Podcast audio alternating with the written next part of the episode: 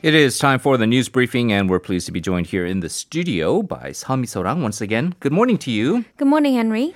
Well, I'm not going to ask you about this specifically, but certainly a lot of media attention has been paid in regards to Celltrion, the CEO, making that splashy announcement that promised to try to get these kind of treatments to as many Koreans as possible. But one thing has certainly been the case is that we are all still waiting for the vaccine, but there have been those concerns about how the storage methods of these various vaccines are going to make it difficult for the logistics in terms of distribution, and a bit of bemoaning of the fact that unlike, let's say, other things like the regular flu, you don't have something like Tamiflu that can easily be accessible to the general public saying, oh, looks like you got infected. Why don't you take this and you might be okay in a few days. And so I think the hope is that there is that sort of kind of prophylactic that companies like Celltrion can provide eventually to the public, although it might be a little bit of a different type of treatment. Right. So something that will tide you over until we get the vaccine. And even after the vaccine is released, if you do become infected, something to alleviate the symptoms. And certainly here in Korea, it does feel like those concerns are getting even more intense because although with the caveat that we are certainly faring better than most of the rest of the world, it is getting more serious here and it is quite indicated by the numbers. What are the latest that we know so far of COVID-19? Well, we are nearing 400. That was yesterday's result. The KDCA confirmed 382 new cases yesterday, raising the country's accumulated case total to 31,735. Now, of the new cases detected throughout yesterday, 363 were local transmissions, detected throughout Tuesday, rather. 363 were local transmissions, mostly in the Greater Seoul area, while 19 were imported cases. Now, 3 more coronavirus deaths were reported, putting the death toll at 513. The fatality rate for Korea is 1.62%. Now, we were talking about before the show, Henry, but when the KDCA, when it gives its daily COVID-19 numbers later today, that number is expected to be at least in the mid-400s, possibly nearing 500, because as of 6 p.m. last night, a total of 336 confirmed cases had been tallied across the country, and that number, 336, it didn't include the 60 newly listed soldiers in Yoncheon, nor the 52 people in an aerobics 학원 in Seoul's Gangseo district. Over the past week, the daily average figure of domestic infections stood at 316, with 222 of them coming from the Greater Seoul area. Yeah, and so you were just doing the simple kind of quick arithmetic there where we're expected at least in the mid-400s just from the numbers that have been known of so far. It's quite remarkable how the way this virus has popped up, you kind of now get to pay attention to aspects of society that you might not have known existed on the daily basis, like the door-to-door sales. Remember when that was a big outbreak and you realized, oh, well, that is a thing that a lot of people participate in. I had no idea that aerobics hagwons were still a thing, because I still think of aerobics like Jane Fonda and all of that back then. But back in the 80s. Yeah, but so that being said, any indoor space where there are a lot of people kind of gathered together seems to be particularly vulnerable to having some kind of a cluster and outbreak here. Where are, generally speaking, the major clusters so far? I think the big difference with this third round of infections is that it is a sporadic. There are numerous major clusters, not just one particular event or a charge that is responsible. So based on Yonhap news agency figures as of 7 p.m. last night, so far, a kids' cafe in Yongin of Gyeonggi province that has 80 cases, a church cluster in Hongdae has 103 patients. There are also 2 separate sauna clusters in Seocho district. One has 71 patients and the other 39. Yesterday, as I mentioned just before, a new cluster emerged where 60 newly enlisted soldiers tested positive for the coronavirus at an army boot camp in the central border town of Yoncheon. I think you made a really interesting point here in terms of what the health authorities have to deal with right now. This feels like a lot more difficult a situation because there is no kind of singular event or a group super spreader event that we can think of right now where page number 31 in Daegu, the Shincheonji member, that kind of was the kind of spark that kind of made that major outbreak where people can engage in contact tracing. And then you had the Itaewon club situation during Golden Week. And then you had the Liberation Day Taegukki rally. And so there does seem to be sort of a way to target that. And it's kind of, I think, the analogy of you touch a hot stove and you say, I'm not going to touch that, but I'm going to make sure I cool that down. Whether this is really more that old cliche, right? The frog in slowly boiling water, where these mini clusters are just popping up, and there's no way to predict right now because these are not a large percentage of these are not traceable, right? Right, not traceable. So it's very hard to predict, and even once it happens, there's no limit to who you contact and how many degrees of contact you reach to get everyone tested. So it is a much more difficult situation that we're dealing with here. Yeah, and it looks like we're headed for a pretty long winter, not just in Korea, but around the world. In the backdrop of all of this, certainly there's a lot going on in politics, and that we still are dealing in the aftermath of sort of this huge development that took place with the Justice Ministry and the Justice Minister Chu Mi-ae deciding to suspend the duties of the Prosecutor General Yoon Seok-youl. One day after that, Mi Sorang, the Justice Ministry, and the prosecutors that were representing them raided Yoon's office. And this was to that question, which was really the bombshell allegation of what you told us yesterday, the alleged illegal surveillance of judges. Right. So prosecutors from the Justice Ministry's internal investigation team, they raided the data gathering unit of the Supreme Prosecutor's Office to probe allegations that Yoon had ordered illegal surveillance of judges in charge of cases involving former Justice Minister Cho Kuk.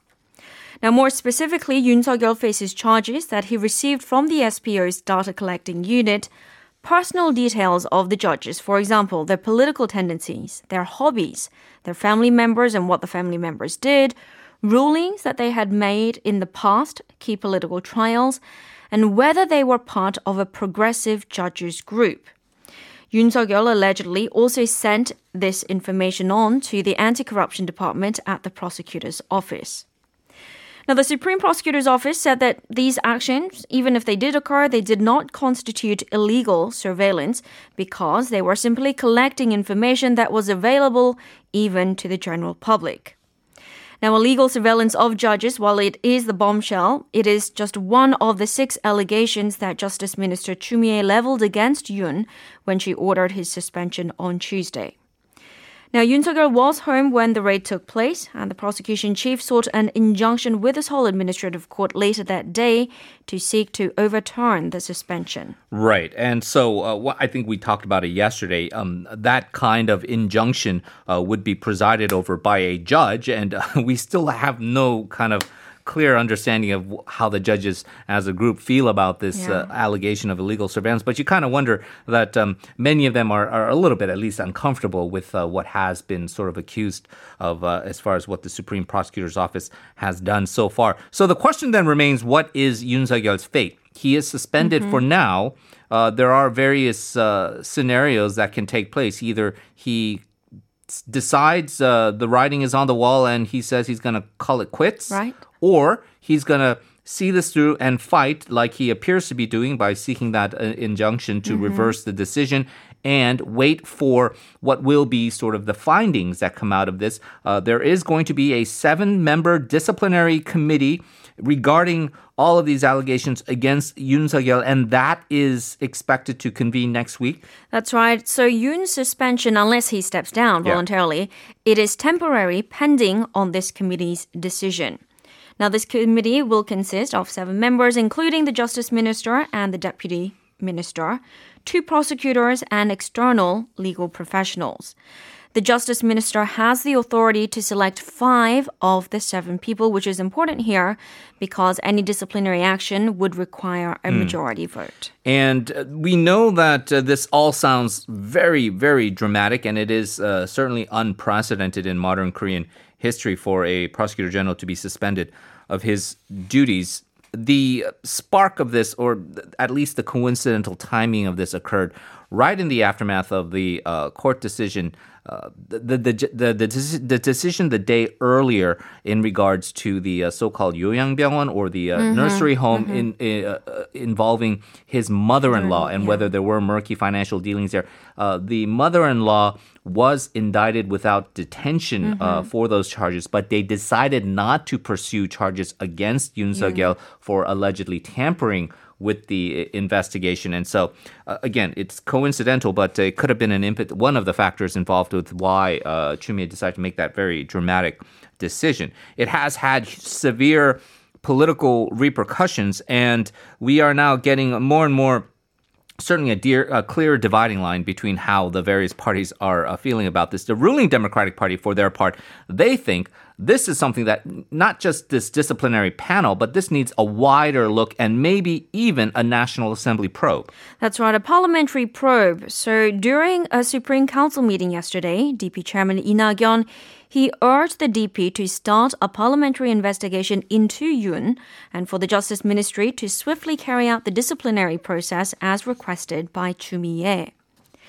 DP spokesperson Shin Yong-dae later told reporters that there is a consensus among numerous party lawmakers within DP that a parliamentary probe into Yoon should be carried out and that the party therefore plans to promptly get the process underway. Now, in response to this, the main opposition People Power Party responded by calling for a parliamentary inquiry into Chu Mi-ae. PPP Emergency Chief Kim Jong-in and Floor Leader Chu Ho-young, they held a special news conference yesterday and slammed Chu Mi-ae and said that her unprecedented move shows an elected official failing to restrain one's given power and thereby eroding basic democratic order. Chu Ho-young called for a parliamentary inquiry on Minister Chu, saying she has abused her power and overstepped her authority. Kim Jong-un also questioned the role of the president, who holds authority over appointments and dismissals. Kim asked, how can President Moon Jae-in allow such a crisis to continue unfolding when he has the power to relieve Yoon Seok-youl? So one side is angry at Yoon Seok-youl and wants to, kind of dig up more allegations against him. The other side is angry at Justice Mr. Chu Mi-ae and wants to have a probe into her. And amidst all of this, there still is a lot of back and forth and bickering over the launch of Kongsucha, the Independent Investigative Commission. It looks like they had to convene once again to try to figure out if there was going to be some kind of agreement on getting those members dead. And it has become a little bit more delayed than what the supporters of this commission have wanted. And there are still movements to amend this bill as well going on at the same time. So we'll definitely keep our eyes on all that. And we'll talk about all of these issues in more detail later on with Professor Choi Hyang. We're moving on to other things. This has become, I would say, a bit of a concern to people who own houses in the country. And now we have more people. And we have to point out, not everybody who owns a house has to pay what's known as 종부세, or the comprehensive real estate tax. But more and more people, because of the regulations, have had to now be liable to pay these taxes this year. Right. According to the National Tax Service yesterday, an additional 147,000 people are subject to paying the housing portion of the comprehensive real estate holding taxes this year compared to last year, 2019. And as a group, they have to pay an additional 545 billion won. In total, some 670,000 South Koreans will pay 1.8 trillion won in housing taxes this year. Now, the increases, both in the number of taxpayers and the amount of taxes levied, is a reflection on the increase in the government's appraised values of properties and also an upward adjustment in the percentage of the appraised price considered when calculating these taxes. Right, and interestingly, because there has been a lot of talk about how there hasn't been a lot of supply in the housing market. However, the number of home ownership transfers also reached an all-time high this year.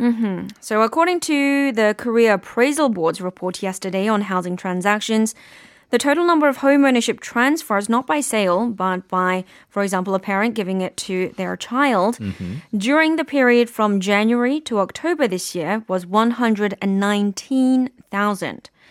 This is 8,000 more than the total for the entire year last year, which was 111,000. Pundits believe this increase is due largely to people trying to minimize tax. Because although the government has hiked up the holding tax and the transfer income tax, real estate prices, especially those of apartments, are continuing to rise. So rather than selling off these properties, people who own multiple or expensive homes, they are opting instead to transfer the property's ownership to their children. Mm-hmm. Now, this trend is particularly pronounced in Seoul, where the number of home ownership transfers jumped 68% on year, and especially for the Gangnam 3 districts, where transfers jumped 90%. Wow. Yeah, and I know there's not going to be a lot of sympathy paid to the people who are having to pay these extra taxes, but it is sort of, not to be an apologist for these homeowners, but right. if you are a homeowner and if you're somebody who kind of worked really hard, you're not a silver spoon type of person, and you worked hard, you saved money, and you bought a house, and it's a decent house, but it's not one of the luxurious houses. Right. But for some reason or another, it has risen in value, and now you are stuck with that tax liability with COVID-19 and this pandemic. If hypothetically, let's say that person gets fired or loses their job, and then they're hit with that big tax bill, they could lose that house, and then they're stuck in the same place as everyone else, where they're going to have to struggle to find a Jeonse house, and maybe they're not going to be able to afford it in that situation. So it does affect people detrimentally in different ways, and it's not just the rich people who might be sort of kind of victimized by all of that. Let's talk about then how to get help to people who are struggling economically. A recent poll showing that over half of Koreans support a third round of emergency virus handouts? Yes, so these results, they are based on a RealMeter survey of 500 adults aged 18 or older nationwide. So these were the results. 56% said that they were in favor, while 40% said they disapproved. And regarding the scope of those eligible, 57% that the handouts should be universal, while 36% preferred selective distribution or means testing. By partisan support, 74% of DP supporters were in favor of the third round of handouts, compared with 42% of those who identified as being a PPP supporter. This survey, it had a confidence level of 95% with a margin of error at plus or minus 4.4 percentage points. Right, and perhaps in response to this, the ruling party actually shifted its stance in saying they're going to consider a customized support fund for next year's budget. Yeah, so DP floor leader Kim Tae-yeon, he said that the party will consider devising emergency support for businesses and customized support for households facing major hardships. He said the party will mull over adding an additional extra budget for this to next year's budget. At the same time, however, Kim, he reiterated that his party cannot accept the opposition's calls to finance this third round of payouts by slashing the government's budget set aside for the Korea New Deal initiative. Right, so some politicking going on there. Final bit of news, through your diverse and vast portfolio, I don't know if you have an index fund that includes the Dow Jones Industrial Average, but some good news for all of those that do. The Dow topped 30,000 points for the first time ever. That's right. So the Dow Jones Industrial Average, it rose 1.5% to close at 30,046. So the blue chip index, which has been tracking the most powerful corporate stocks for nearly 125 years, it reached this milestone for the first time in trading on Tuesday. U.S. markets are on a roll once again, with investors being hopeful that a coronavirus vaccine could soon become available, and also encouraged by news that the transition of power to President-elect Joe Biden is finally underway. Traders also welcomed Biden's decision to select Janet Yellen, a widely respected former Federal Reserve chair, as his Treasury Secretary. But it's also very likely that the Dow will cross back and forth the psychologically important 30,000 threshold a few more times in the coming months, because vaccine distribution is notoriously tricky business, and in the meantime, the pandemic is getting worse. Yeah, the stock market is not the economy, as everyone keeps saying, but it's interesting to see how stock markets all over, including here in Korea, continue to rise. All right, Mi Sorang, thank you so much for joining us back to back, and we hope you have a great weekend. We'll talk to you again next week. Thank you for having me.